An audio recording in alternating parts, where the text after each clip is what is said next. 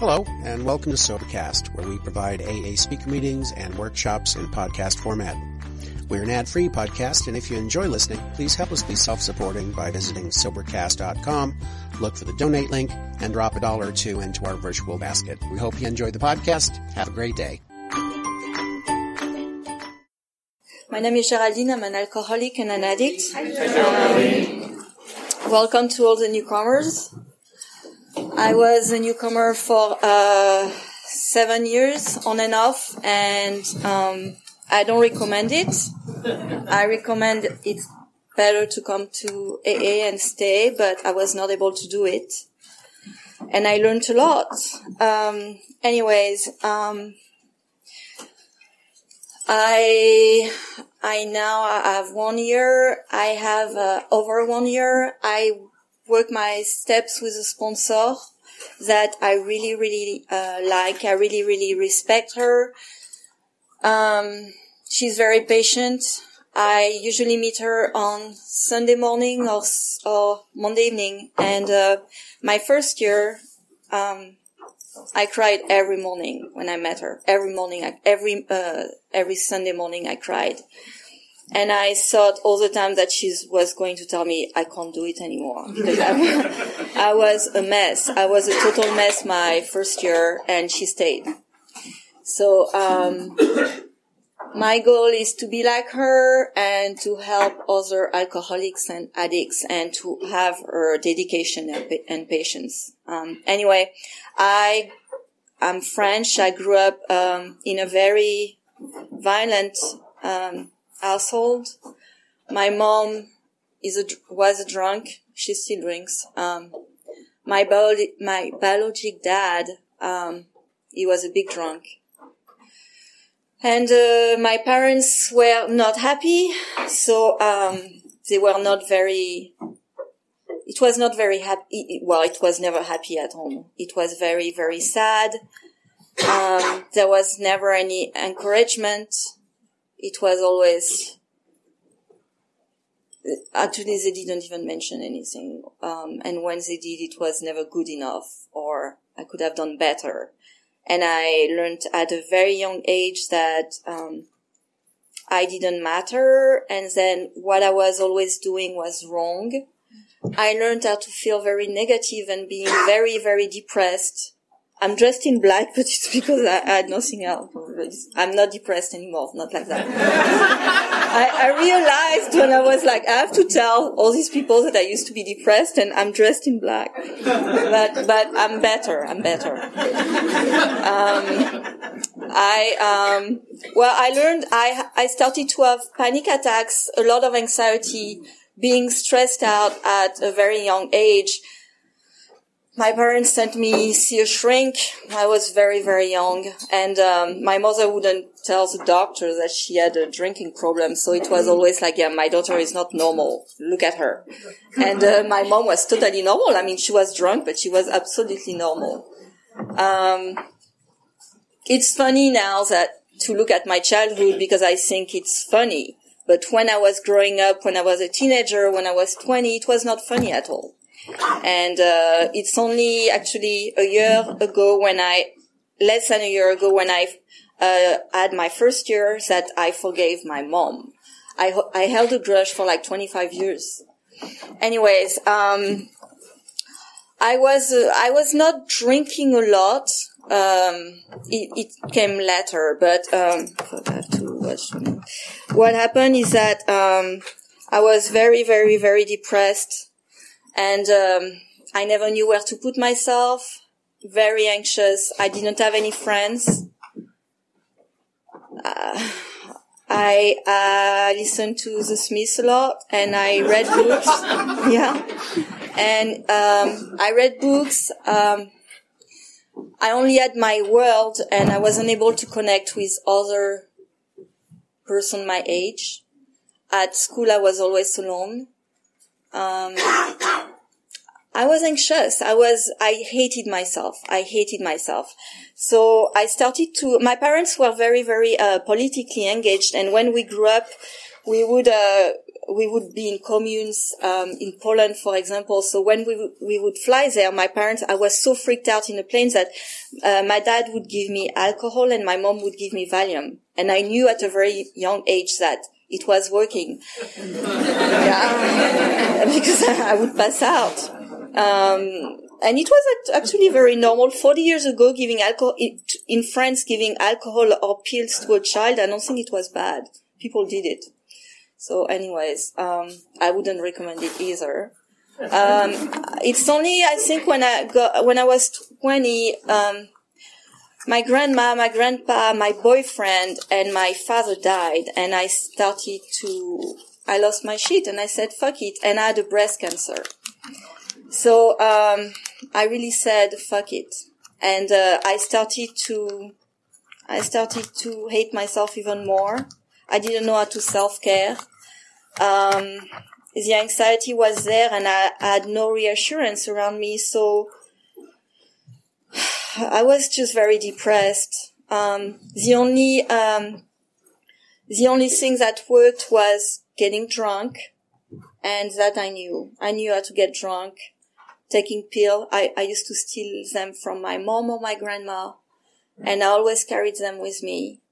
Um, I was, even when I would go out to bars, I didn't talk to people. I didn't really relate to anything. I was just like in my own world and I felt that I was in a body that I didn't understand and in a world that was way too, way too crazy, way too sad. And I, and I started to react very, very, very strongly to things. Um, I, I never felt enough. I never felt good enough. I never felt, um, smart enough, skinny enough, um, all these things. I never felt enough and I felt too much. I was never in the middle. And for me, that's, uh, that was a big problem all my life. And, um, actually my therapist and, um, my sponsor helped me to, when I feel so negative, I know now how to breathe, how to sit down, how to be alone with myself, how to pray, how to meditate. He's going to tell me five minutes. Mm-hmm. Yeah. How to pray, and I I still listen to the Smiths, and it's really helpful. It's helpful now. um, I just want to say that um, I came a long way and that I really thought I would never have one year because I was such a mess. Even when I came to AA, I was like, these people have, have their shit together compared, compared to me. I was still shoplifting. I was still, um, acting out. I was still violent. I was still doing all these things because I hated myself so much. And it's only last Christmas that, um, it's on, in, in October last year that, um, I was like, Geraldine, if you go out now and you don't have one year, you're never going to do it. So I spent Christmas alone, Christmas alone last year. I went to see a movie alone and I forced myself and I told myself, you have to do it now. If you don't stay sober now, you will never do it. You have tried everything to stay sober. So it's a miracle I stayed sober, but I called, uh, people. I went to Rockridge Fellowship and people were nice, nice enough to stay with me. I, um, I think I had dinner, lunch there. Uh, I went to five meetings a day and I kept doing that. And when the pain was too big inside, too painful, when it was too painful, I kept going back to meetings and, uh, I listened for the first time. I listened to what people had to say to me. And when people wanted to help me, then I didn't tell them to fuck off, but I actually listened. and uh, I, I learned so much. I learned everything I know. I know it from here, working the steps. Um, I work my step very, very slowly. Uh, I don't know why. I, I, I write a lot. You can ask my husband. I write all the time, but, uh, I'm only on step four, so I feel I know nothing, but I feel I can, uh, tell the newcomers that if you feel awkward with like me or if you feel like you never where never know where to put yourself or if you feel ugly fat lame stupid you don't have to um you will get better. And trust me, I'm the living proof that you can get better because I was the biggest mess ever. And I, and, uh, I'm actually happy now. Um, I don't know. I, I have bad days. You can also ask my husband. I cry a lot still, but it's better. And, um, I surround myself with a lot of, uh, nice people a lot of people that are uh, that think positive, and I'm learning how to think positive and to change my uh, behavior and my thinking. Is it time? So um, if you're a newcomer, don't be discouraged because really I've been a newcomer for seven years and I know how much it hurts. But um, you can get better because I'm better. So thank you. Hi, I'm Ashley. I'm an alcoholic. Um, I've never talked in front of a room of people this long ever, so I'm really nervous. Um, all right. Um, so, um, what I was like, I'm trying to think.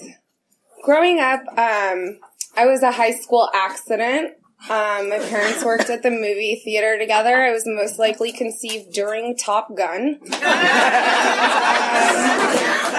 thanks, thanks for telling me, Mom. Um, but yeah, uh, my mom, my mom is uh, also program for over 20 years now, but um, I'm older than that. So I grew up um, in split households. Both my parents were super young. So it wasn't like I was back and forth between mom and dad. It was like I was back and forth between mom, dad, grandma, aunt, uncle over there, like some friend. And, um, so I just remember my entire childhood kind of, um, I was a very weird kid, super weird. Um, all I did was read. I didn't have friends. I just wanted to learn. So I did good in school. But other than that, like, I was super isolated.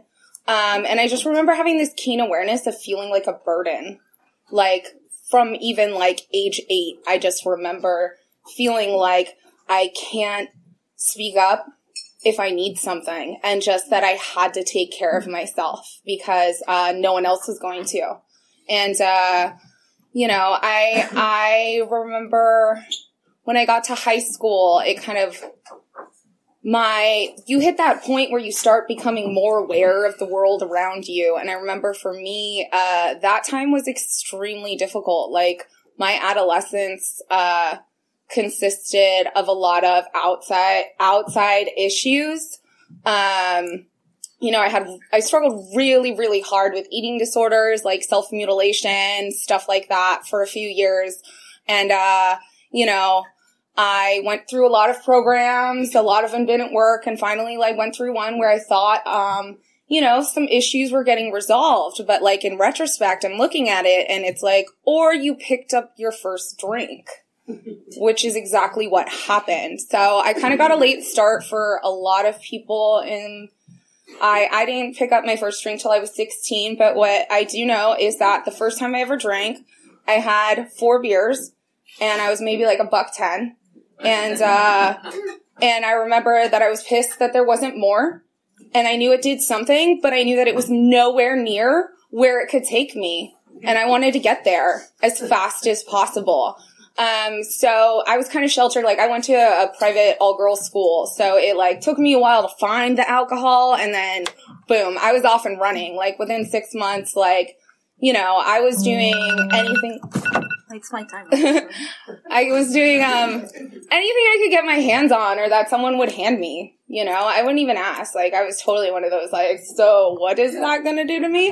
Um and uh yeah, so um, you know, I don't know how I passed high school. I mean, kind of. Like I was one of those kids that I'd be like doing doing lines off my chemistry book, doing my homework at like four in the morning. Like that's how I passed high school. And um, there's always this really intense drive in me that I like. I wanted to learn. I wanted to be educated. Like, I chose to go to a girls' school because I didn't want distractions. And, um, I was very driven, but, um, that all kind of went down the toilet once I started using. Um, you know, I was really, I was on the rowing team and I was doing really well and we were going to go to like the junior Olympics and stuff. And then I couldn't do it anymore because it interfered with my drinking and my using and I just couldn't do it. So I quit, you know, and that was the first like instance of quitting was right away. And, uh, I don't know, but I graduated somehow and got accepted to UC Santa Cruz. So, um, I remember that summer between high school and college was like took off for me. I was drinking every single night, every night, all night. Um, I don't know if I have the pleasure or the displeasure of not being a blackout drinker. Um, I distinctly remember all of it, everything I did all the time. Um, so that was like the first real time that like in my life where I started to notice like that it was affecting like what people think of me and how they see me and that that didn't line up with how I viewed myself in my head. And, uh, it really started to mess with me a lot, but, um, I just kind of hit this point where like I just kind of embraced it. Like I knew I couldn't stop the behavior. So instead I internalized that like, yeah, that's just who I am. I'm a crazy drunk and like, I don't give a shit about anything but like that wasn't true. That's not who I am. I cared a lot. Um, but there was nothing, I wasn't going to change my, my drinking. It didn't matter that, um, I could see the effects already in terms of like who I was hanging out with and even th- that's what those people think of me. Jesus, you know? And, um, yeah, so I went to college and, uh, I remember my dad just like praying the entire time when he dropped me off. And, uh, yeah, he should have prayed harder. Uh, and, uh, yeah, it only took a year, and they were. Asked, I was asked not to live there, and then and then I was asked just to leave. Um, so I didn't know what I was doing. So I had some friends in the city, so I just uh, took off and moved in with someone I knew in San Francisco, and uh, did whatever I wanted all the time. And uh, you know, I had um, I started to get like pretty crazy at this point. Like I would do just like crazy stuff. I just didn't really care. I would just go with the flow and do anything and I get like stranded places and like I wouldn't learn though. I wouldn't learn that like maybe you shouldn't just like take off because like the end, end destination sounds fun when like you don't have any money or way to get back or anything.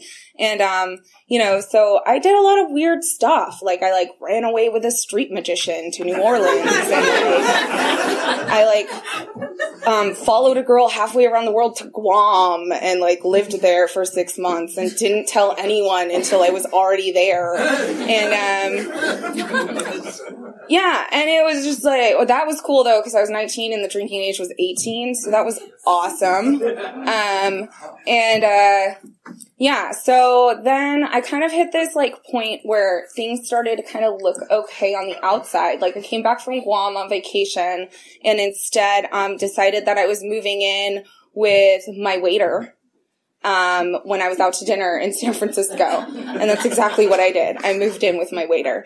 And, um, so, um, I, I held that one hostage for three years. And like during those three years, like it kind of looked okay on the outside. Like I was going to community college and I was, um, and you know i was in a stable steady relationship what it looked like on the outside and um, i had a job that I showed up on time to and worked really hard at. And um, that's what it looked like on the outside. But on the inside, it was like the reason why I was attracted to this person, the reason why I like.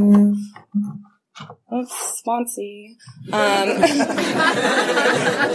but, um, and the reason why, um, I was attracted to this person was because they drank and used like I did. I was like, yeah, you're like 12 years older than me, have your own apartment, and like still get fucked up like I do. That's what's up. And, um, yeah, and so I did that for a really long time. And, uh, and then I think I was, I was 23. I was 23 and, um, I finally kind of realized that like, it isn't normal to like do blow five times a week. Like, that's not something that just, you know, you like to party. And, um, and that was the first, and there were lots of signs. And I mean, I had lots of instances during my using, like when I was in group therapy and they're like, we want to diagnose you with this thing. And I was like, I think I just can't quit doing drugs, but I keep trying, actually. And no one suggested that I like, seek treatment or anything. And then again in college when I had like a list, a page and a half of write-ups due to alcohol and drug use on campus and no one said anything to me. And even my mom just kind of let me figure it out on my own. And, um, you know, but this was the first time in my life where I was like, I think something's wrong. I think something's really wrong and I'm trying to quit and I can't. Every day I would wake up and be like, I'm not gonna do drugs today. I'm just not going to do it today. And, you know, the second I left the house to go to work, because I was working at a bar, like, I was like, oh, there's my dealer at the end of the bar. I'm going to get some drugs. And, um, and this just went on and went on and went on. And I couldn't figure out what was wrong. I didn't have any idea of how to change it.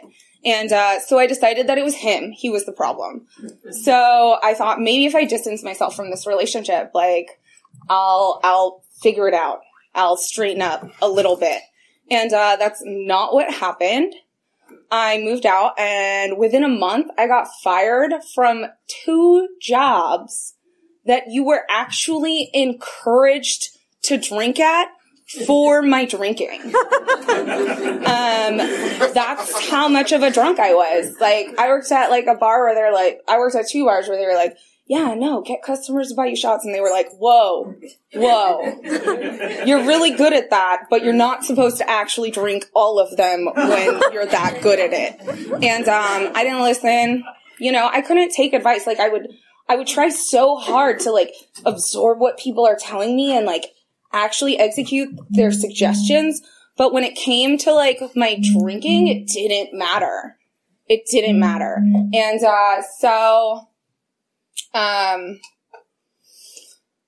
yeah, so I got fired from two jobs within a month. Um, had some other really gnarly things happen that, uh, I think were, it was like, it wasn't like my bottom was like this slow descent or like this, uh, really abrupt thing. It was just like nine months straight of like awful shit happening over and over and over again, like traumatic events.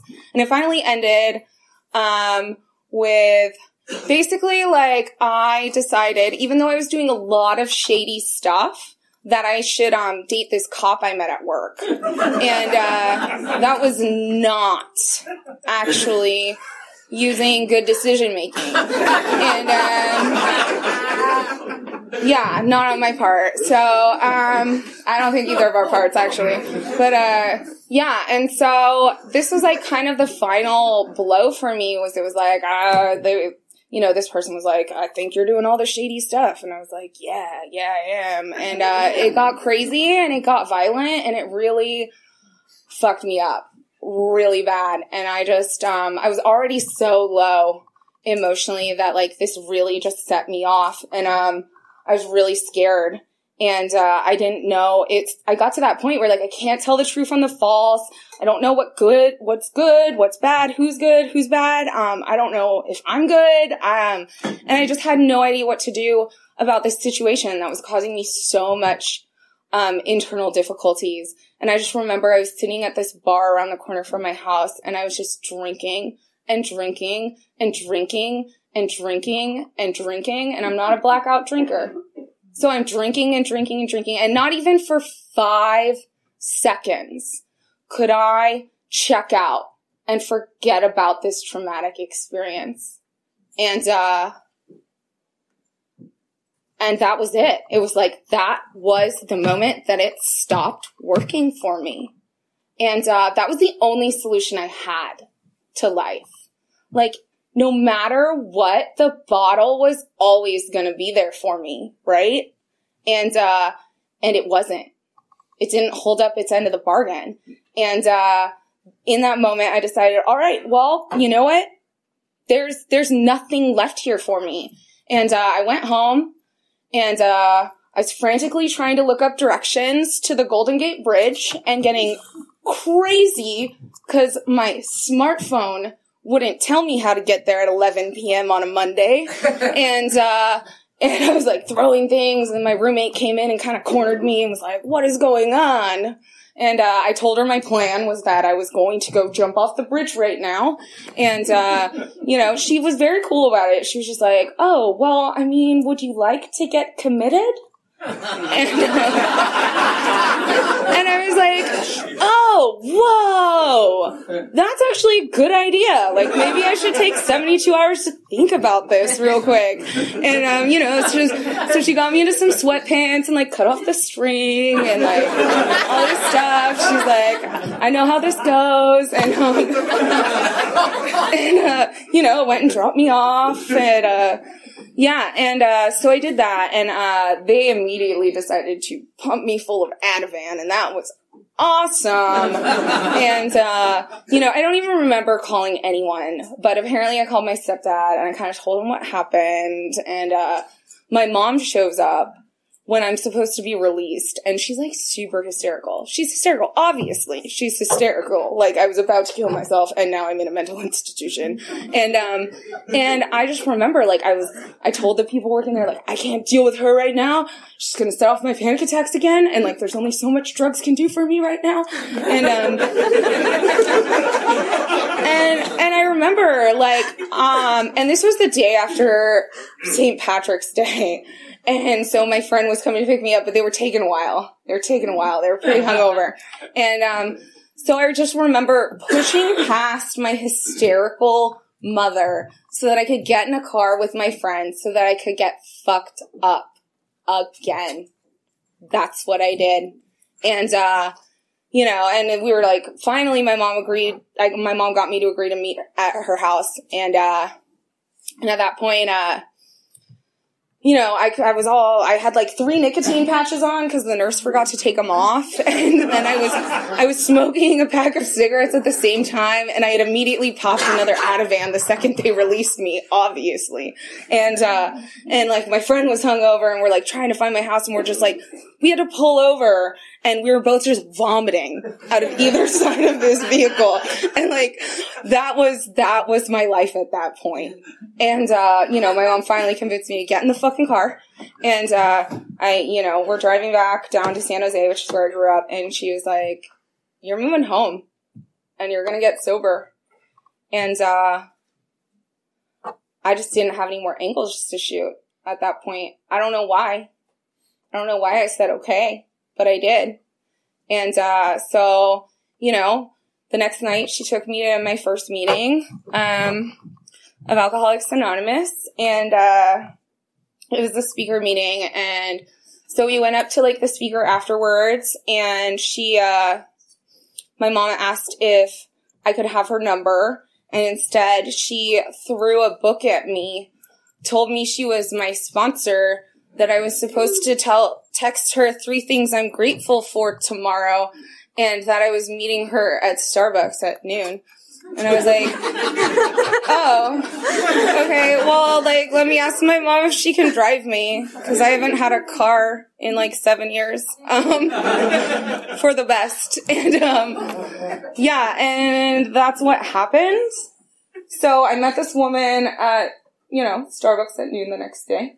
And uh, she just looked at me and was like, Are you fucking high right now? and I was like, No, it's cool. It's because, you know, the doctor gave it to me. And she was like, uh, yeah, no, I'm not gonna fucking sponsor you if you're high. So either throw them out or like, I'm not gonna sponsor you. And I, I don't know why. I can tell you this right now.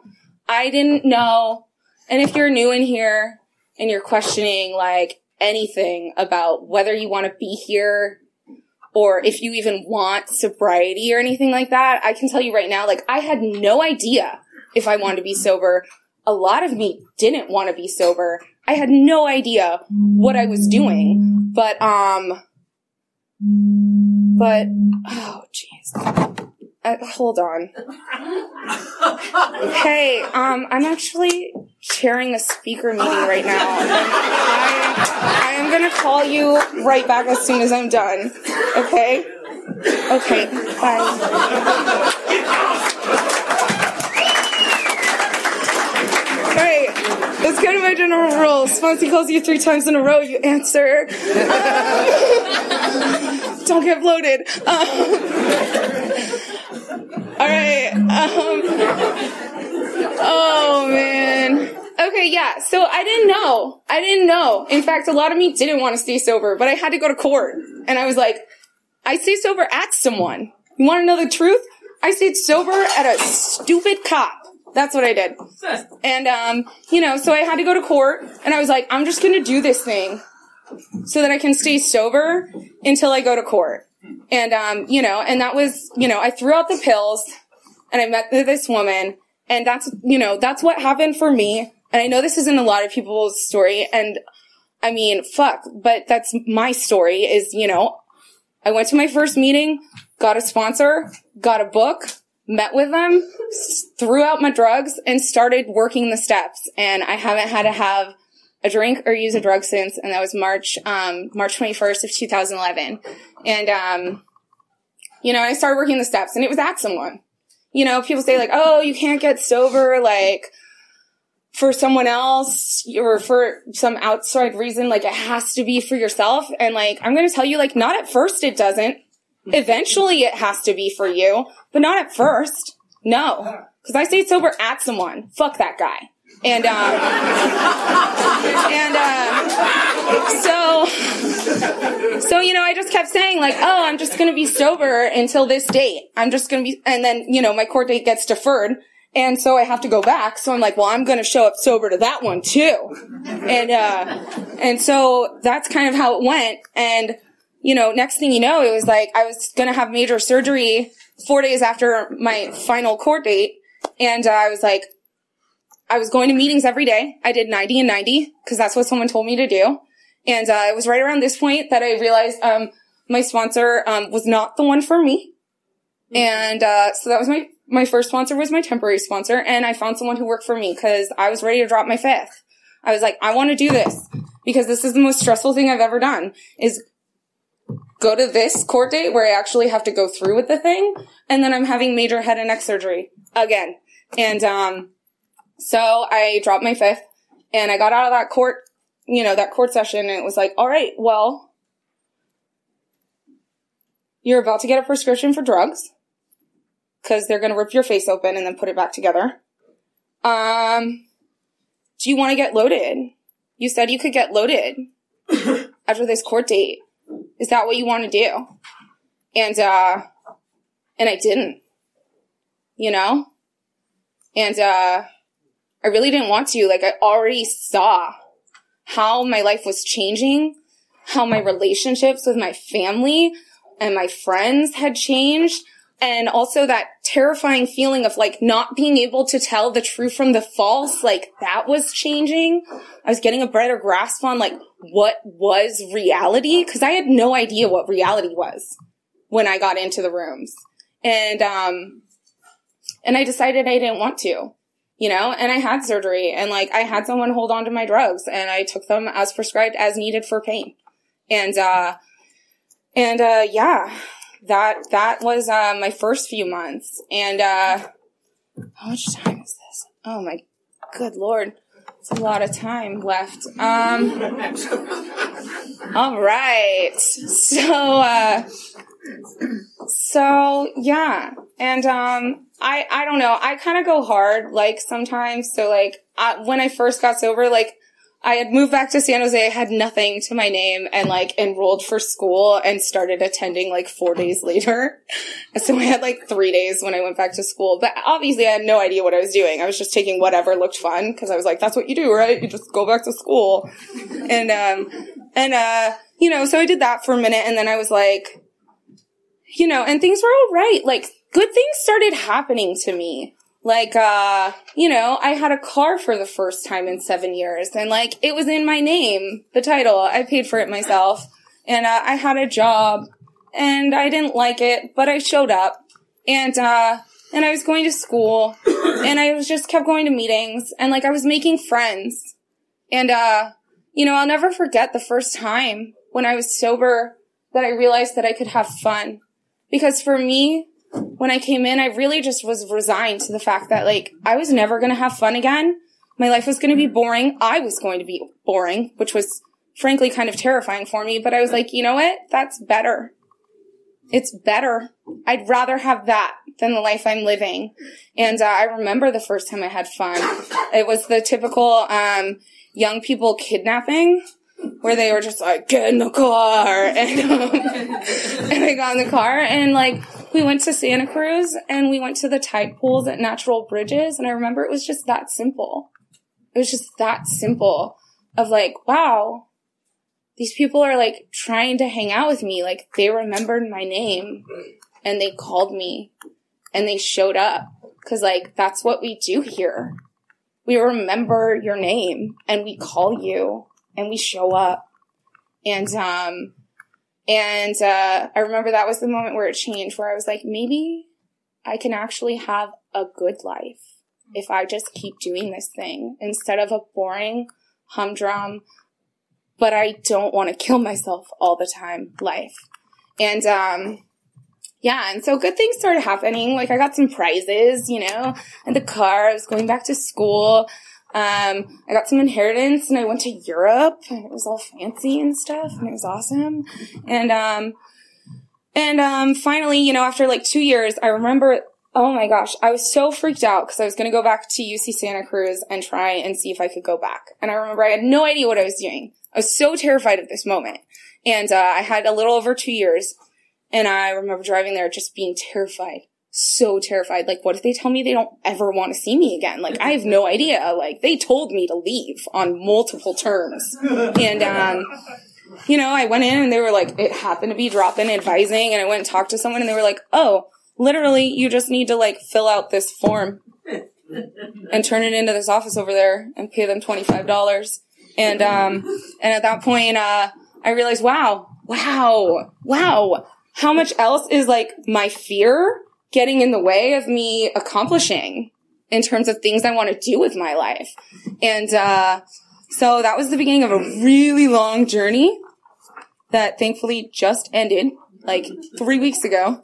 Um, but yeah, so that was, um, like two and a half years ago. I went back to college and, um, it was really, really good at first. Like, but I was going way too hard way too hard. Like I was working full time and I was going to school and um I was doing like art and theater, which means I'm just stuck there all the time. And like my phone didn't get service because UC Santa Cruz like in the woods. And so I couldn't even like talk to another alcoholic, even though I was stuck there for like 14 hours a day, five days a week. And um I was kind of starting to go a little nuts. But um eventually, you know, basically what forced me to slow down was um, I found out that I had another tumor, but that this time it wasn't benign and it was cancerous. And so I was gonna have to um thank goodness I didn't have to um go through uh go through chemo, but I did have to do radiation. So um that was the hardest thing I've been through. Sober, definitely.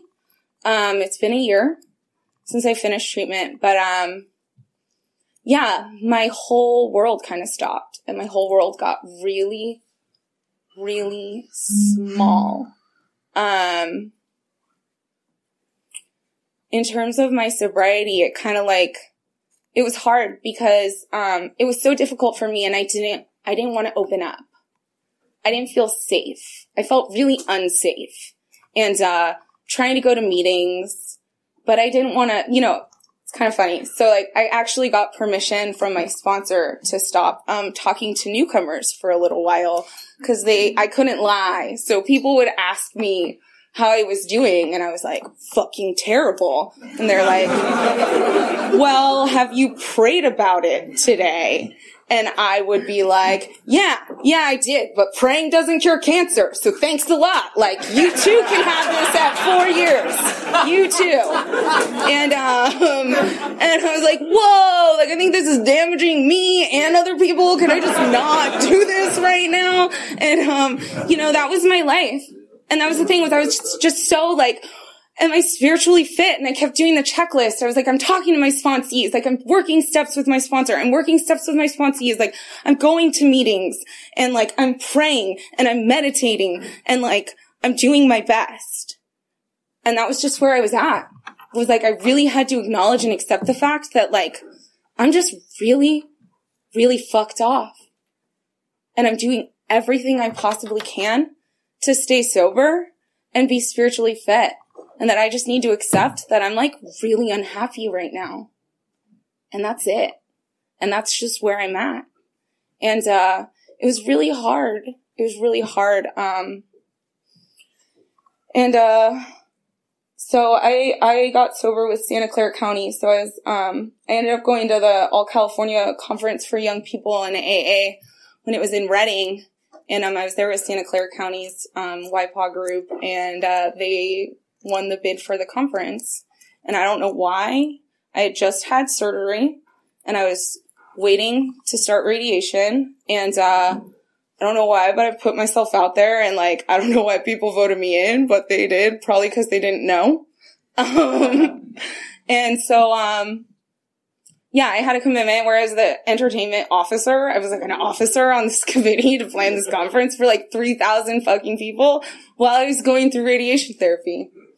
And, uh, that was so gnarly. And I wanted to quit so many times. So many times. Cause I finished radiation therapy and went back to school two weeks later. I don't know why I did, except I go hard. I go hard on everything, sober or loaded. And, um, and, uh, I just knew, I just knew, like I pretty much trickled down my meetings because I didn't feel safe anywhere you know? And like, I knew I needed to keep this commitment. I just need to show up every other week and, uh, do this thing, you know, and I front loaded all my comp, you know, and I back loaded everything. And I just said, all right, we're just going to keep it. We're just going to keep showing up. Even though we really want to quit right now. And I can honestly say that like that service commitment is why I'm standing here today. Cause when I finished treatment, it wasn't like, uh, wasn't like I was just physically worn down. Like it left me to the bone physically, mentally, and spiritually at fucking nothing. And, uh, every day I woke up and it was like, okay, you have three options today. You can kill yourself, get loaded, or just try going to school just for today. And every day I kept being like, let's just go to school. You can always get drunk or kill yourself tomorrow. And that's what I did every day for nine months. And you know what? I didn't have a higher power either during that time. And that was a really hard thing for me to deal with was that, um, I had this idea that Alcoholics Anonymous told me that without one, I can't stay sober. And that was not true for me. I didn't have a higher power. And I just kept showing up and doing everything that was suggested to me. And I got to stay here and find a new happiness and a new freedom without one. And the only thing that really got me through that though was faith because I just had this faith that like, this is temporary. This is temporary. Even though you're not okay right now, you're really not, and you really should seek outside help. Um, like, eventually you will be. And, uh, I just kept going with that. I just kept having faith that like, I will be okay as long as I stay in the middle of this and as long as I keep doing what I know got me sober. And, uh, and that's what I did. And you know what? It changes. It always changes. And right when I was at the point where I was like, I don't know how much longer I can keep going like this. This, I can't keep doing this that much longer. Fucking can it change already? You know, and that moment of surrender for me was really like when it started to change. That's usually how it goes for me. I can rail against my life all I fucking want. And the second I just throw my hands up and like, fucking something needs to happen and it's not gonna be from me, obviously, it changes. And, um, and, uh, yeah, I just graduated college. What the fuck? And let me just tell you, 10 year plan, still a plan. Okay? And, uh, and like, I have trouble making decisions. One minute? Okay. I have trouble making decisions and I have trouble taking risks. And you know what? Sometimes you just need to trust and believe. And, uh, I made a huge decision recently that's terrifying to me. And I decided to sell everything I own, which I just did. And I'm getting on a plane in a week and a half and I'm going to New Orleans and I'm moving there. And this time I'm not running away because I did the work that this program taught me to do to figure out what I want and how to get there. And this is a huge leap of faith that I'm making. And I'm terrified and excited. And that's the last thing I'm going to say is like the only way you walk through fear is scared as shit. Thank you.